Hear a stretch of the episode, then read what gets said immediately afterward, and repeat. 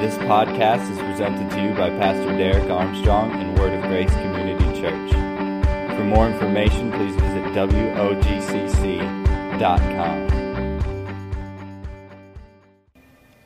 Well, good morning, everyone.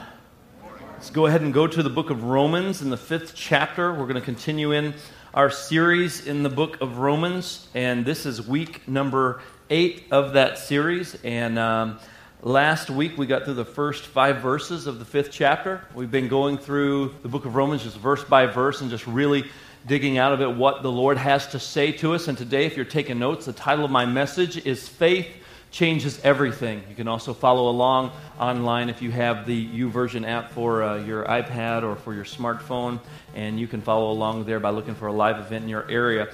Um, so let's go ahead and go straight into the Word. Let's go to Romans chapter 5. And let's go straight to verse 6, is where we left off last week. Let's see what the Lord has to say for us today. And, but wait just a second, actually. Hold that thought. Before we read the scripture, I want you to understand that when you come to church, when you gather with a family of believers in one room and you're hearing the Word of God, there's a certain way you need to come into this type of an atmosphere and environment, and that's one of expectation. You need to be expecting God to speak to you where you're at. Because here's what He does God takes His Holy Spirit and through His Word makes that Word applicable to your life, regardless of what season you're at. So, we're all sitting here in this room and we're all in different seasons of life. We have different things happening, going on in our lives, different things we're thinking about, different uh, issues we're facing, different challenges. But somehow the Holy Spirit, in His perfection, takes the Word of God and will zero in right on where you're at if you are attentive and expecting Him to do so. Amen? Have you ever experienced that before? People come to me all the time and they tell me, oh, that was a great message. You preached about this and this. I'm like, I didn't even think I said that, you know?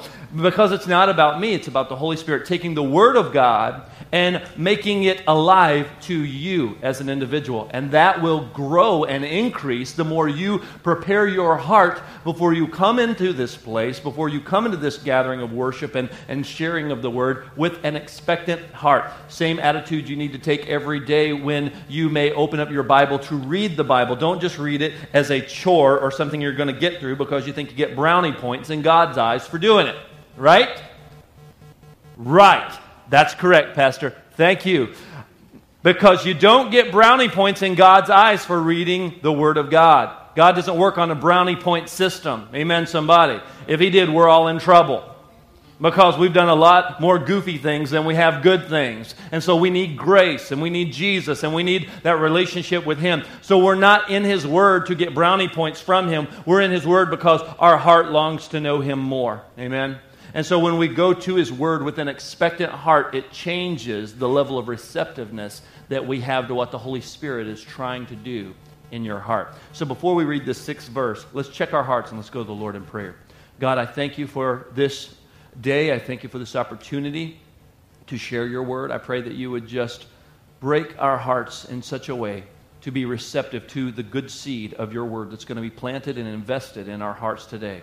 And I pray, God, it would bring about an awesome harvest in our lives and in those around us. Thank you for the power of the potential of the seed of the Word of God. In Jesus' name, amen. Romans chapter 5 and verse 6. For when we were still without strength, in due time, Christ died for the ungodly. Let's just stop right there because this has already gotten awesome. He said that while we were still without strength, in due time, Christ died for who? The ungodly. So Christ died for the ungodly. So something about the ungodly needs to be noted here. They recognize something about themselves. They recognize they have no strength.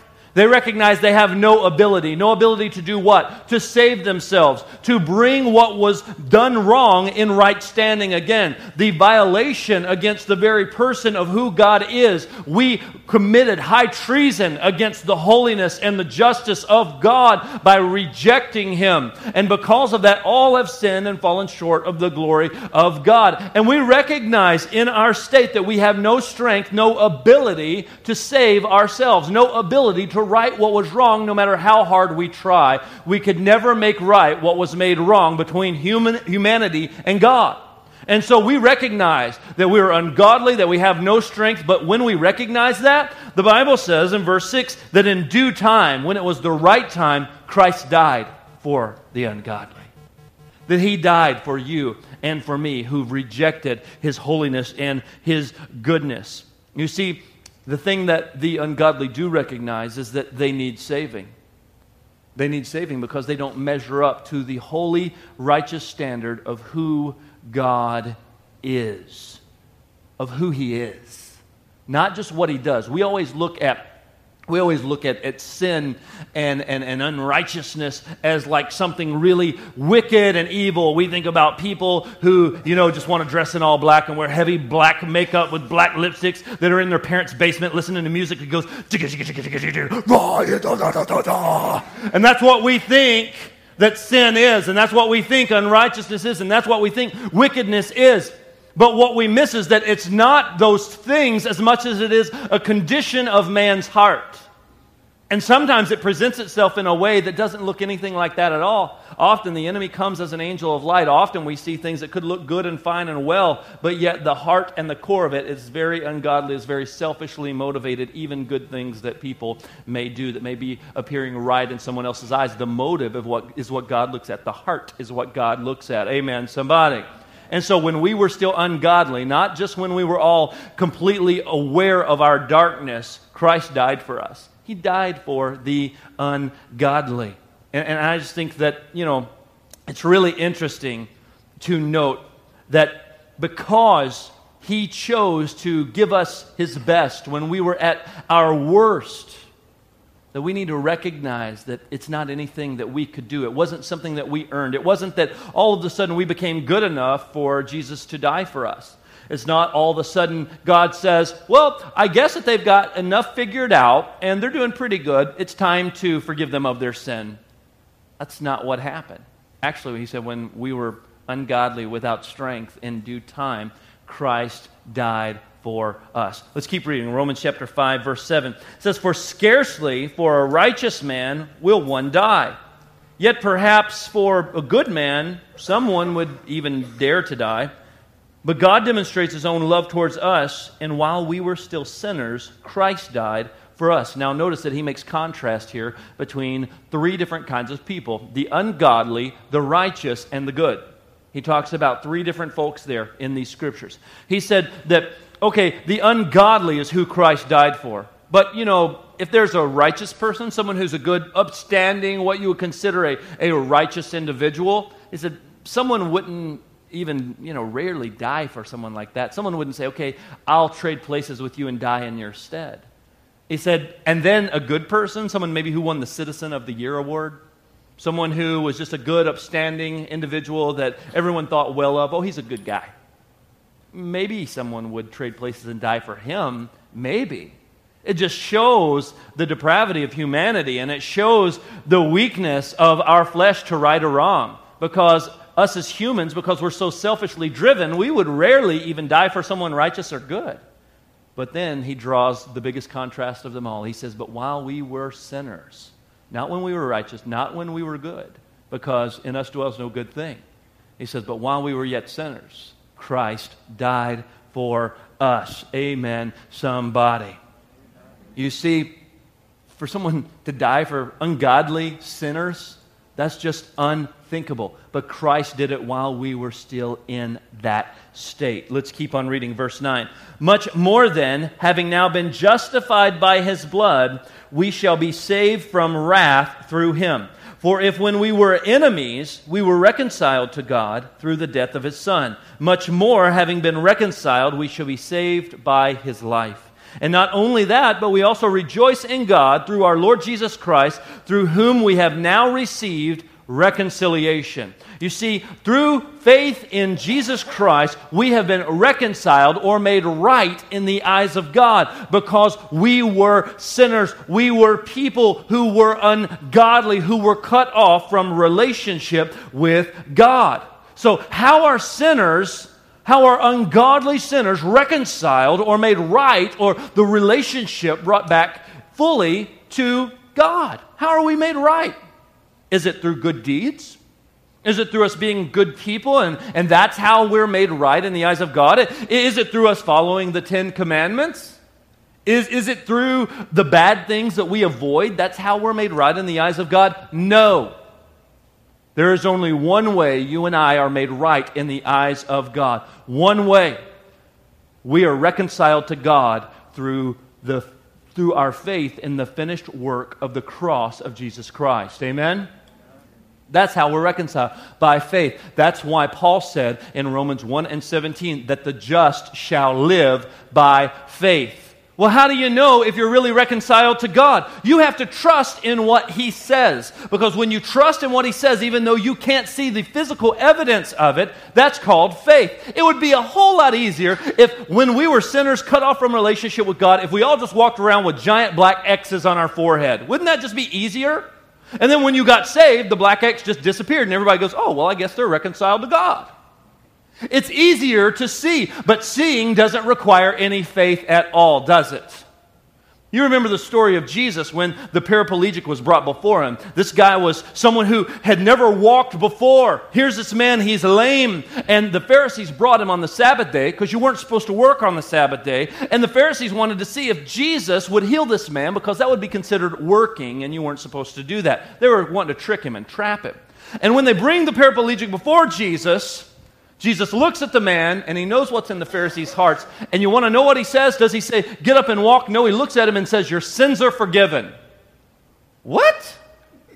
The guy didn't even come to Jesus wanting his sins forgiven. But Jesus met the deepest intrinsic need of humanity that we ultimately needed, which was to be reconciled to God through forgiveness of our sin. Jesus met the man with what he needed, not what everybody else thought he needed. Everybody else looked at the man, and it's apparent this man, he needs to walk again. That's what he needs to be considered normal in society. No, what he really needs is to be reconciled to God because that's the deeper need. Now, how do we know that that really happened or not? That got the Pharisees all riled up. Who is this man who thinks he can forgive sins? What, what, what in the world is he, is he doing? He, here we brought this lame man for him, and he says, Your sins are forgiven. And Jesus, knowing their hearts, looks at them and says this which is easier to say? Your sins are forgiven or rise up and walk? Which one's easier to say? Well, rise up and walk because we can see the evidence of that thing actually happening. It would be like if Jesus said, All right, get up and walk, and everybody goes, Okay, let's see if this worked. You see, everyone knew about Jesus' good deeds and his miracles. Jesus did not come to the earth to just do good deeds and miracles, he came to reconcile mankind back unto God. That was his purpose. And so he was showing them, first and foremost, his purpose. He was saying, Listen, I've come to forgive sin. This is what I'm here for. To reconcile back into right relationship with God because there's something between mankind and God, and it's called sin. And so he looks at the man he says, Your sins are forgiven. And then he says, Which is easier to say, Your sins are forgiven or get up and walk? And then he looks at the crowd and he says, This, just so you will know, so you will know that the Son of Man has power both to heal the sick and forgive sins, get up and walk. And the man gets up and walks. And the crowd's got nothing to say because he showed them who he was. He said, I'm going to do this so you will know the Son of Man has both power to heal the sick and forgive sin. He showed them now how do we receive that forgiveness of sin? How do we receive that reconciliation with God? Through faith in the finished work of the cross. That's the gospel message. Not that your life is hard and difficult here, and if you have Jesus, he can make it better. That's not the gospel. The gospel is that while we were yet sinners, Christ died for us who were ungodly, undeserving. He poured out his grace on us, and he gave us not what we deserve, because what we deserve for our sin was death, but he took death to the cross and he put death to death once and for all so you and I could now live in right standing with God because he took your punishment and my punishment. That's why Isaiah says that the chastisement for our peace that brought us peace, it was upon him. By his stripes we're healed, we're made whole, we're made complete, we're made in right standing with God because of what Jesus took on the cross that was actually meant for you and me. Faith in that work not anything visible that I can see, not something disappearing on my forehead, Not something that everyone goes, oh, well, I can see that you obviously look different as a Christian. No, it's not that we change physically. Because, man, if we all got like a six pack and we all like look like supermodels after getting saved, there would be a line out the door to hear this gospel message. But there's not. Because you may not see physical changes because the physical change wasn't the purpose. The physical change wasn't the reason Christ came. Christ came to change the heart. Amen? He came because he's been after the heart. And when we put our faith in what he did, that makes us justified in the eyes of God. We're made in right standing because of Jesus. So, how did we get out of right standing? What happened to cause this whole thing to get goofed up in the first place? Let's keep reading because Paul explains it here in verse 12 of Romans 5. Therefore, just as through one man sin entered the world, and death through sin, and thus death spread to all men because all sin. Okay, let's stop right there. He says, through one man sin entered the world. Does anyone know who that one man is? Adam. Through Adam, through one man, the first man, sin entered into the world. And as a result of sin, what came about? Death. Death is always the result of sin. That's where sin ultimately leads is death. And he said, Now this death spread to all men in verse 12 because all sin. Verse 13, until the law was in the world, talking about the law of Moses that was given, until the law was in the world, sin was not imputed when there is no law. He said, but there was still sin in the world. There was still sin in the world before the law. He said, but now sin was imputed when the law came, so it would show man man's sinfulness. And then verse 14, nevertheless, death reigned from Adam to Moses before the law, is what that's referring to. Even over those who had not sinned, according to the likeness of the transgression of Adam, who is a type of him who was to come. Now, even those who didn't do what Adam did, now, what did Adam do? He rejected God, willingly knowing the consequence. That's what a transgression is. When you look at that word transgression, it's not something we really use a lot in our day and time, but a transgression is me making a decision to do wrong, willfully knowing the consequences or what is going to happen, but I still choose to do it anyway. That's a transgression. It's not a took a bite of the fruit, whoops, it's no, I know full well what's going to happen as a result of me doing this, and I'm still going to choose to do it anyways. So Adam transgressed, committed high treason against a holy, righteous, and perfect God. And then what happens as a result of Adam's sin, Adam's rejection of God, is that there's been this pattern that's been established. Adam carved out a path for humanity, and every one of us who are born after Adam fall into this pattern or this carved out path of sin, rebellion, and rejection of God. You want to know how I know that's true? Because you don't have to teach your three year old to lie.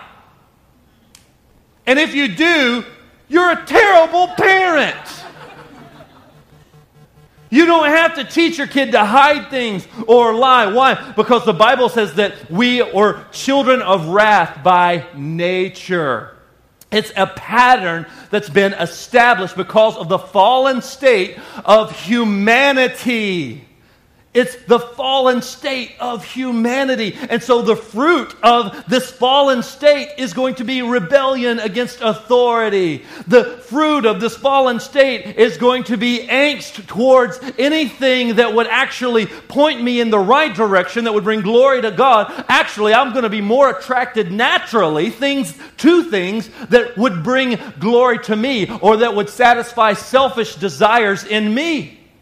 That's what we're wired naturally to do is to be self-worshiping, selfish, feeding ourselves, doing whatever we want, thinking we're smarter than everybody. We've got the market on everything. We've got everything figured out that our way is the best way. And so we heap on ourselves our thoughts, our ways, and we chase after that path because it is the same path that Adam took, willfully knowing what we know. Willfully choosing that path. That's the state of fallen man. The result of that type of life, the result of those types of, of, of, hearts that are directed inward and selfishly, continually worshiping self, that puts trust and faith and hope in our ability to do good, that puts faith and hope in our ability to be right in our own eyes, That's the path that leads to death. That's the path that is sinful, that is disconnected from God. And it's a pattern that we all repeat because it's the pattern of Adam. And that's what Paul's talking about here in Romans chapter 5. Now, where did this pattern come from? Did it come from Adam?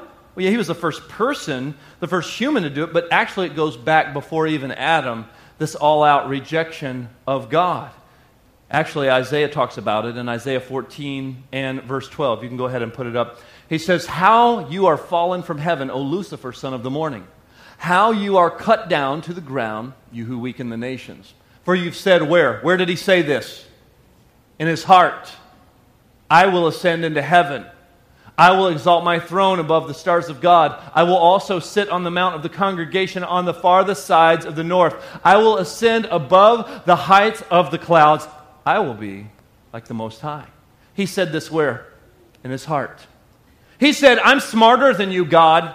I know better than you. I want to be like you because I think I'm better than you. You see, here's the thing about that God is God. Who He is, is established. I am the Lord thy God, I change not. It's not like God used to be this way and now He's this way. No, God is the same yesterday, today, and forever. Amen?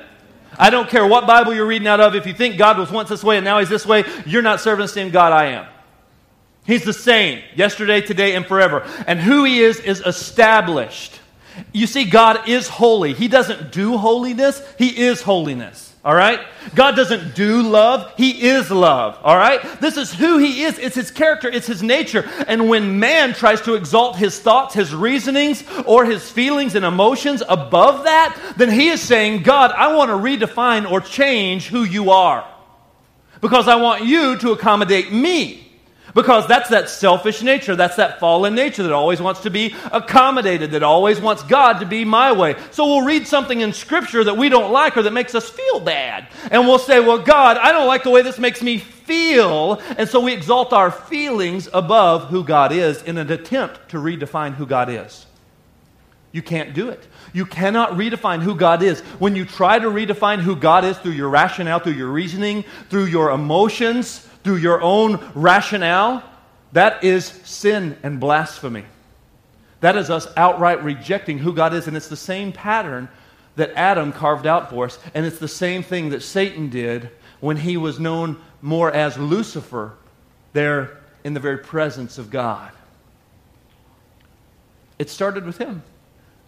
And Adam had a meetup with him. Adam and his wife Eve had a meetup with Lucifer, fallen in the state of the Garden of Eden, Genesis chapter 3, verse 1 says, Now the serpent was more cunning than any beast of the field which the Lord God had made. And he said to the woman, As God indeed said, You shall not eat of every tree of the garden. The woman said to the serpent, We may eat the fruit of the trees of the garden, but of the fruit of the tree which is in the midst of the garden, God has said, You'll not eat of it. Don't even touch it. If you do, you're going to die. The serpent said to the woman, You're not going to die. He said, Actually, God's holding something back from you. Actually, he knows something that if you eat of this tree, that actually your eyes are going to be open and you're actually going to be like God. You're going to be knowing good and evil. So the woman looked at that and she said, Wow, this tree is uh, good for food. It's pleasant to my eyes. And he said it's going to make me wise. So she took the fruit and ate and gave it to her husband, who was with her at the time all this was going on, and he ate. Verse 7 Then the eyes of both of them were open, and they knew they were naked. They sewed fig leaves together, and they made for themselves covering. Because every time sin is truly exposed in the presence of a holy God, what does it try to do? It tries to hide itself, tries to justify itself, tries to cover itself, tries to somehow fix it itself. And God said, You can't, you can't fix this.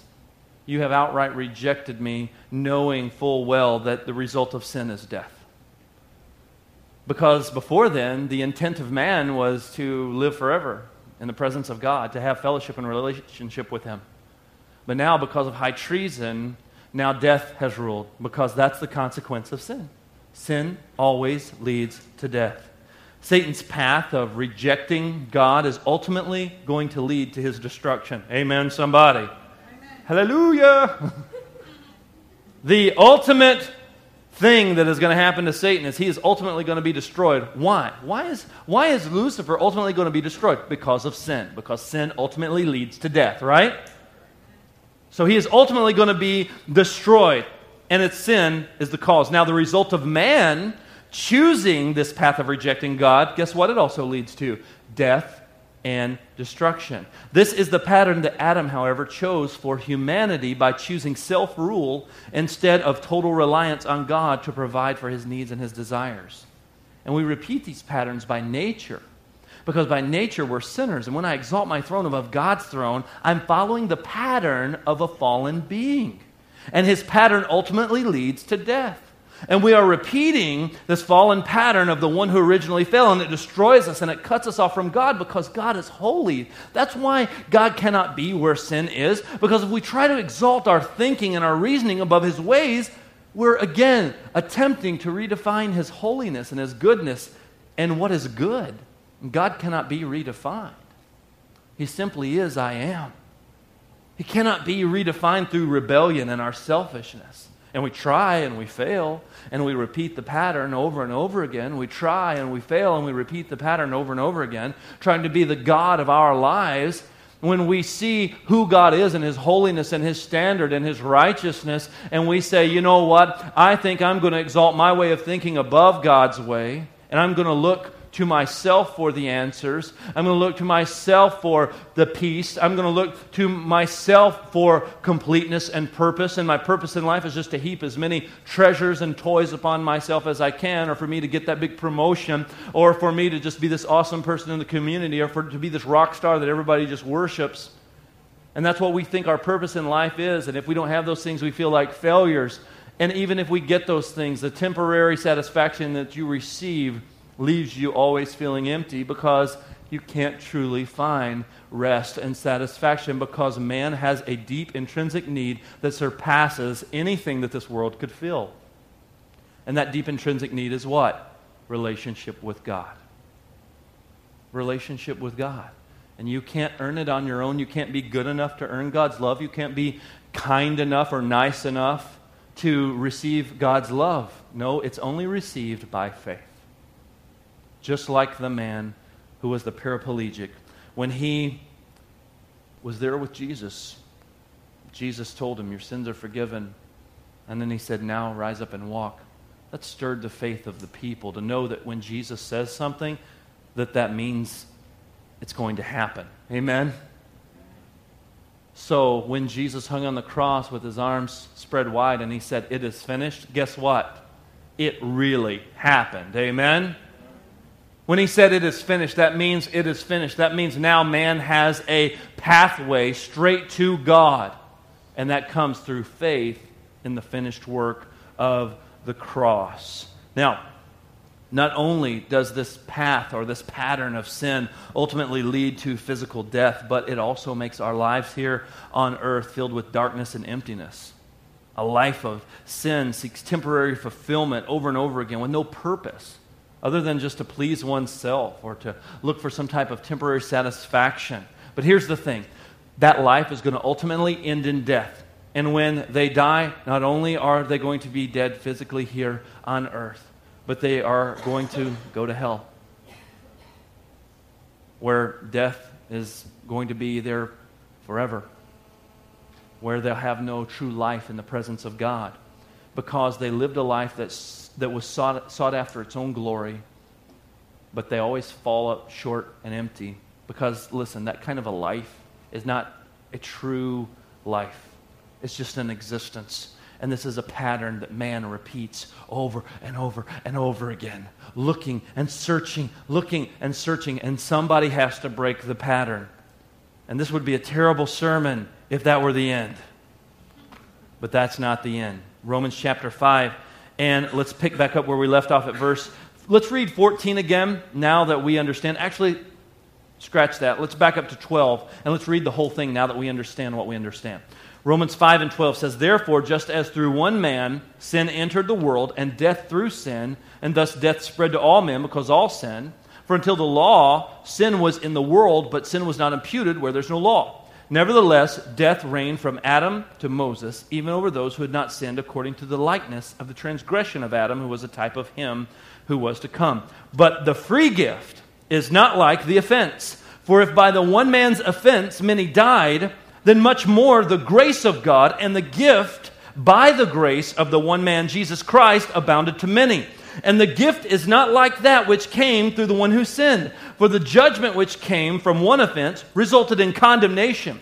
But the free gift which came from many offenses resulted in justification. For if by one man's offense death reigned through the one, then much more those who receive abundance of grace and of the gift of righteousness will reign in life through the one Jesus Christ. Amen, somebody.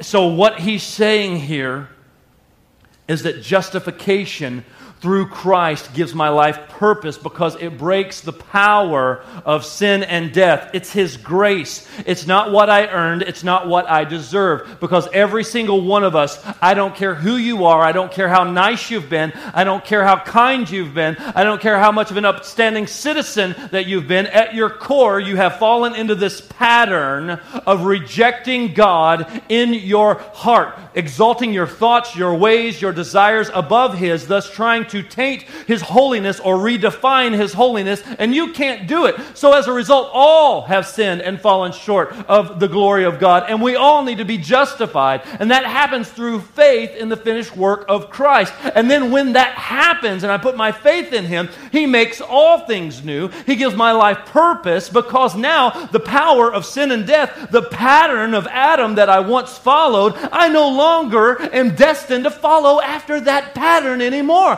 I have a new pattern to follow after, and it's one that He wants me to reign in life through Jesus Christ. You see, now I don't have to live my life empty and void of purpose, looking to please myself and spending the rest of my life trying to find something that makes me happy or something that accommodates my desires or my will. Now I'm giving my life away to the one who gave himself for me, and my life now has a greater purpose, and that's to bring glory to God. It's to be a, a reflection of how big and awesome His goodness is. It's to show people the majesty of the grace of God. Look at what he said here in verse 17. He said, We will receive an abundance of grace through the gift of righteousness. An abundance. Now, you already get grace. You get what you didn't deserve. That's what grace is. You didn't earn it, you didn't deserve it. It was a gift. If it became something you could earn or deserve, then it no longer becomes a gift. It becomes something that you earned, something you deserved. And the Bible tells us pretty plain and clear what we earn and what we deserve the wages of sin, the earnings of sin, the pathway of sin, the pathway of this pattern of Adam is death. But the gift of God, the gift of grace of God, is righteousness or right standing in the eyes of God through faith, through trusting in what I can't see, through trusting in something that is bigger than me, than my efforts, than my ability. I realize that while I was still ungodly, while I was still weak, while I was still in that fallen state, that Christ died for me. While we were yet sinners, He died for us, and it breaks the power of the pattern. Are you getting this today? You see, it breaks the power of the pattern that sin once had over you because your destiny was set before Christ. It was sin, selfishness, and it's going to lead to death. But now that Christ has come, He's reoriented the pattern. Now you don't have to follow that pattern anymore. You don't have to be condemned to death because of that, because now you have life. Even though, because we're still in a fallen world, we will ultimately physically die. Death is not the end for us who belong to Christ. We still keep on going on to His glory, getting to know Him and see Him for who He is face to face. Death is not the end because Jesus has overcome death. He's broken the power of sin, and now we live a life everlasting with Him, but also we can enjoy a life with Him here on the earth that brings Him glory. Because we're no longer a part of the pattern of this world.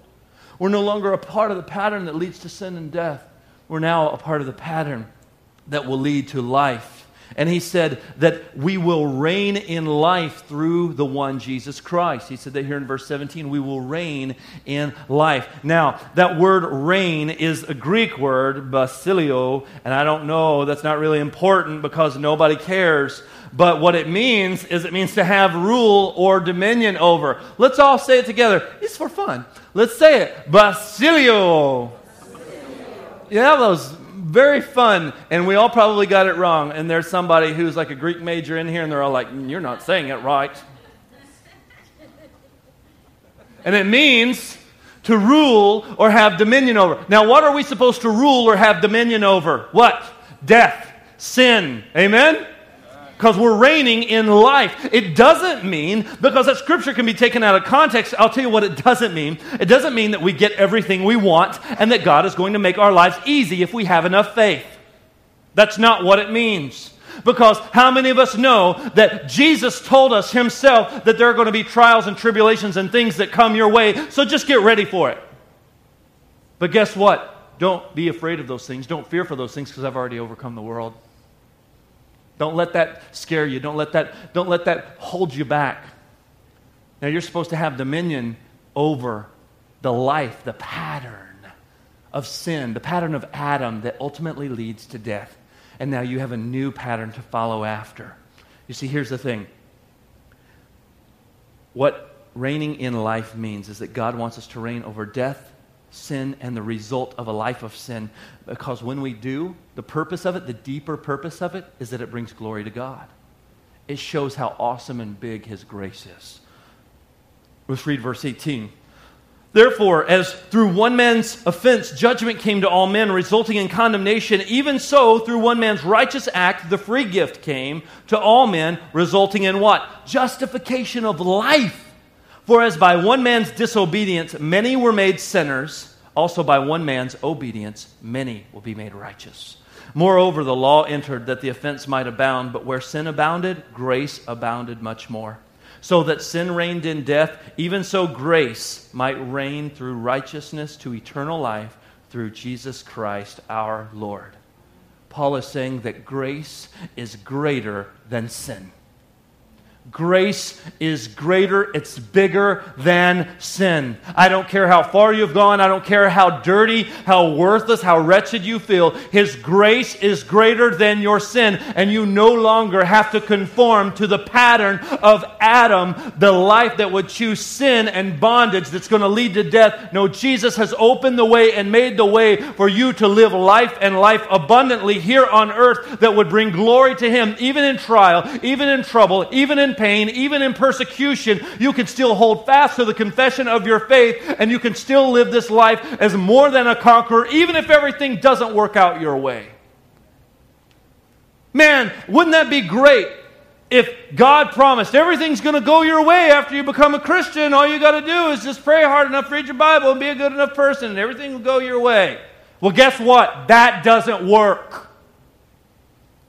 That kind of gospel is a false gospel that would want to say that when Jesus is in your life, nothing bad is ever going to happen. And if it does, it's your fault. That's wrong. The reason bad things happen to good people is because we live in a fallen world where sin still exists. That's why things happen to people that don't deserve it. Because sin is still in this world. But even though bad things may happen to us, even though we may get hurt, we may get disappointed, we may get let down, we may get treated poorly, they may put us in prison, they may persecute us, they may try to, to take our very lives. Jesus said, Don't fear a man who can kill the body but can't kill the soul. He said, Instead, fear the Lord your God who can kill both body and soul and damn them both to hell. He said, That's who we need to walk in fear of. We need to fear God. In other words, we need to say, Okay, God, I'm taking you seriously because I understand how great of a price you paid for me, and I want to follow after your path and not after the path that was naturally carved out for me by Adam. Because I'm not a part of that world anymore. I may be in that world where that kind of result, that kind of life is all around me, but I don't have to play. Amen, somebody.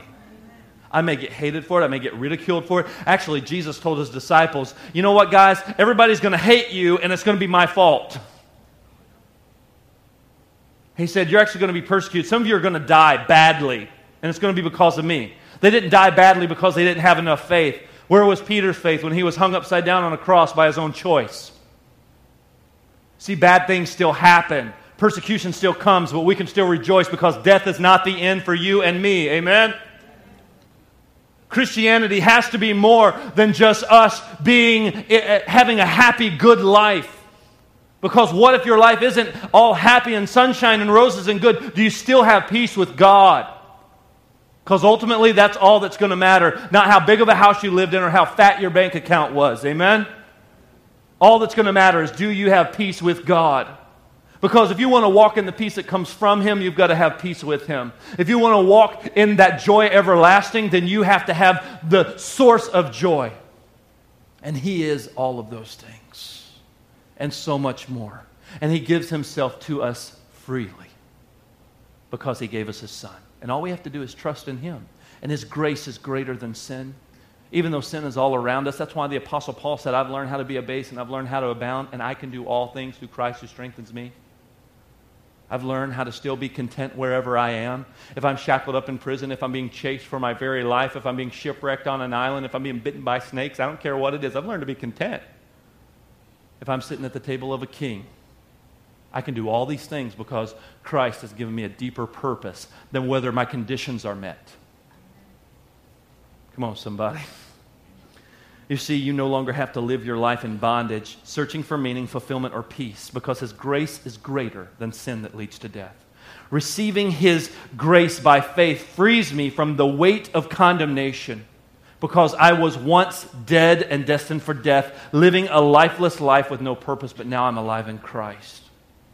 Sin's what reigns in a dead man's life, but grace is what reigns in the life of a man who has become a new creation in Christ, where old things are passed away, behold, all things have become new. Amen? And faith changes everything. Listen to me, it changes everything because my life has meaning now. I was dead and I was empty. Whether people realize it or not, apart from Christ, they're dead and empty. But instead of receiving punishment for my sin, justice was done by Jesus, by Him being my substitute. And that is grace. That is how big His grace is. That's how His grace is greater than your sin or my sin, greater than our, re, our, attempt to redefine who God is and exalt our throne above His throne. His grace is bigger than that. His love is bigger than that, that while we were in that state, He chose to die for us. While we were in that state, He chose to offer this free gift to be reconciled unto Him because it changes the heart a life that receives grace by faith now has that new pattern to follow. And here's the thing, folks the pattern of Jesus is what we grow in as believers, not the pattern of Adam. Now, now that doesn't mean that we still don't deal with the pattern of Adam because we repeat the pattern of Adam because we've been so conditioned to it. We got pretty good at it. We got pretty good at serving ourselves. We got pretty good at being selfish. That was what we've done for the majority of our life until we came to the saving faith of Christ and He reoriented our heart and showed us that there is a different way. So we got pretty good at that. But we don't have to live that way anymore because that leads to bondage and death. Now we have a new pattern. You see, we can quickly forget the gospel and identify with the old pattern. But we then remind ourselves of the gospel. We remind ourselves of His goodness, and then our minds begin to get renewed with a new pattern one that brings glory to God. Because here's the pattern of Jesus He trusted God, He obeyed God, and He gave Himself away for the purpose of God's glory. Each one of those things spill over into one another. You see, he, he trusted God. You have to trust first. A lot of people want to skip right to step two. And they think that if we obey God, then that means that God's going to reconcile me simply because my obedience. That's religion and it's dead works. People think that if I can get the obedience part right down, I don't care what you have disciplined your flesh to do. If your heart and your faith doesn't have its trust and hope in God, you're trusting in how good you can obey what He said. You can't trust in your own ability to obey. You have to have faith first. You have to have that peace in place first. So the trust piece has to be there. Where does the faith to trust Him come from? From hearing and hearing by the Word of God. Romans 10 and 17. And out of my faith, out of my trust, it overflows into a natural obedience because my heart has been reoriented. Now I can choose life instead of choosing death. I've set before you this day life and death. Choose which one are you going to do? You can't serve two masters. You got to make a choice. Now that your heart has been changed, you actually have that choice because before you were a slave to sin, you were in that pattern, you were in that wake, and there was no hope for you. But Jesus came, made a way. We put our faith and our hope and our trust in Him, and then we obey Him. And what does it cause us to do? Give ourselves away for His glory. That's what it causes us to do. That's why you don't have to teach people Romans 12, and you don't have to teach them how to give their life as a living sacrifice because we understand that we were bought with a price. My life is not my own. He owns me now because He has paid the price for me. And now I can be right in the eyes of God because here's the pattern of Adam he trusts in himself above God. He wants to be his own God. He obeys his own will, not God's, and he lives only to please himself and his desires. And that path leads to death. Now, I've set before you this day two paths. You can choose the path of Adam, the pattern of Adam, which you've been set free from, or you can choose this day to serve Jesus Christ. Put your faith and your hope and your trust in Him. Follow Him in obedience from your heart, and it will cause you to give yourself away and allow your life to be a reflection of His glory. That's what faith changes. That's what changes everything. Faith in the finished work of the cross causes us to trust in God. Faith in the finished work of the cross redirects my heart, redirects my values, and it gives me a new pattern to follow after. One that leads to life and life abundantly. One that glorifies God and points people to grace so they too can find acceptance from God through faith in Jesus Christ. That's what faith does. That's how faith changes everything everything. And it's not just a one time decision where I raised my hand or I said a little prayer in church one time. No, no, no. It's not just that I, I, I, did this. No, it's that my heart is continually being gripped day by day with the awesomeness of the sacrifice of Jesus, and it deepens my trust in Him. That way, when storms rise, when things come my way that I don't like, that I don't enjoy, I can keep on moving forward because my trust in Him is deeper because He's proven Himself faithful through and through. And I know He's good, and I know God is for me and not against me. And I know the purpose of my life is to bring glory to Him. So whether it's in pain or suffering, or whether it's in seasons of joy, I still find contentment because Christ is gain in my life. I have everything I need. Christ is enough for me if I'm in prison prison or if I'm living like a king. Christ is still the centerpiece and he still is enough for me. And in him I have all I need because what can man do to me? I want to follow his pattern now because the more I follow his pattern, the more I show people how awesome he is. It deflects glory from me and it reflects glory to him. That's what faith does. Faith changes everything. So, where is your faith today? And what pattern? What pattern are you following? Would you bow your head? God, I thank you for everyone in this place today, and I would just ask you, Jesus, that you would do the heart work that only you can do. Holy Spirit, I cannot do heart work in people's lives, only you can. And so I trust you to take the word, the seed that was sown today, and I pray you make it applicable in each person's life. And whether that's confronting them for the very first time of their need for Christ, or whether that's reminding them of their need for Christ, I pray that we would respond to you today. We would respond by faith. We would respond by saying, Jesus, I realize I need you more than ever. Jesus, I realize you are all I need. Jesus, I put my faith and my hope and my trust in you, and I want to follow after your pattern that you've established, not after the pattern that leads to sin and death, the one that I've been accustomed to following for so long. But you came and you set me free, and you said, He who the Son has set free is free indeed. And I want to live in that kind of a freedom. I want to live with that kind of a fulfillment and purpose that would bring glory to you. Thank you, God, by your Holy Spirit going and gripping hearts of people. Thank you, Lord, that you are the one who changes the hearts. Not any words of man, not any fancy language or manipulation. It's only you. And so we ask you to do what only you can do in hearts and lives today as people are confronted with the gospel. It's the kindness of the Lord that leads to repentance. It's the kindness of the Lord that leads to life change. And God, I ask you right now that you do the heart work and that we would come and repent. We would say, Father, forgive me. Forgive me for my transgression. Forgive me for trying to redefine who you are in my own selfishness. Help me to recognize the gospel and to follow after the pattern of Christ. One that trusts you, one that obeys you, and one that gives itself away to bring you glory. We honor you today, Jesus, and we thank you for touching hearts and changing lives. In Jesus' name, amen. Would you look back up here for just a moment? Thank you for listening. For more information, please visit WOGCC.com.